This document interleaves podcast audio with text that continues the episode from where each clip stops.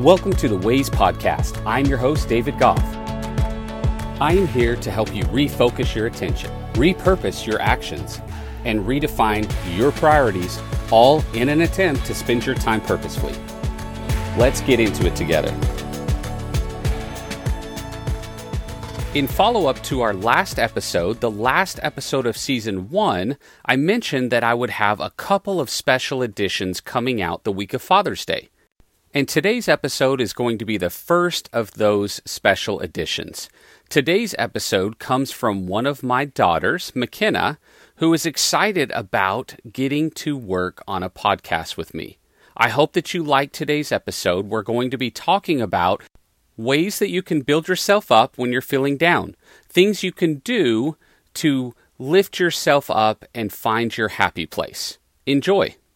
McKenna, tell me what you do when you're feeling down. When you're stressed or when you're overwhelmed, tell me what you do. Well, I just think of my happy place because that helps me a lot. And for me, it helps to talk to someone about how I'm feeling so you can let it all out. I'm so glad to hear that because a lot of people just hold it in when they're not feeling great or when they feel overwhelmed or stressed. You only being 11 years old, that is fantastic that you already feel like you can go and talk things out. Tell me more about your happy place. What do you mean by that? How do you find your happy place? You find your happy place by thinking of things that you really love and just thinking of things that make you feel so happy and that you just want to hold on to it forever. That's excellent. So you deal with the fears and you deal with the stress and you handle it by talking about it, but at the same time, you think through happy things. You think about things that make you feel positive or make you feel great in life, right? Right.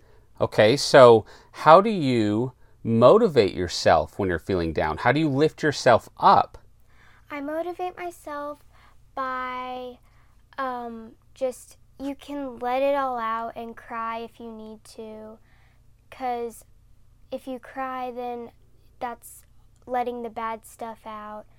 So that's how I do it. Okay, so you let it all go, which then gives you freedom to just step into happiness, right? And so you can just be happy and move forward and you've let it all go. Exactly. This is good stuff, McKenna. So tell me, if someone out there is feeling stressed or they're feeling overwhelmed or they're feeling sad, what advice would you have for them today? What do you want to share with those people listening that don't feel great in life right now? I would tell them to always stay true to yourself. And if you're feeling down, talk to family or friends about it and always follow your dreams. That is awesome advice. Thank you so much for doing this with me. Yeah. You know I love you very much. I love you too. I appreciate you taking the time to listen to this week's episode. If you know someone who would like to hear this, please send it their way. I also want to encourage you to take the time this week to reflect on what we discussed and how you can use it to create new ways of thinking. Let's get after it.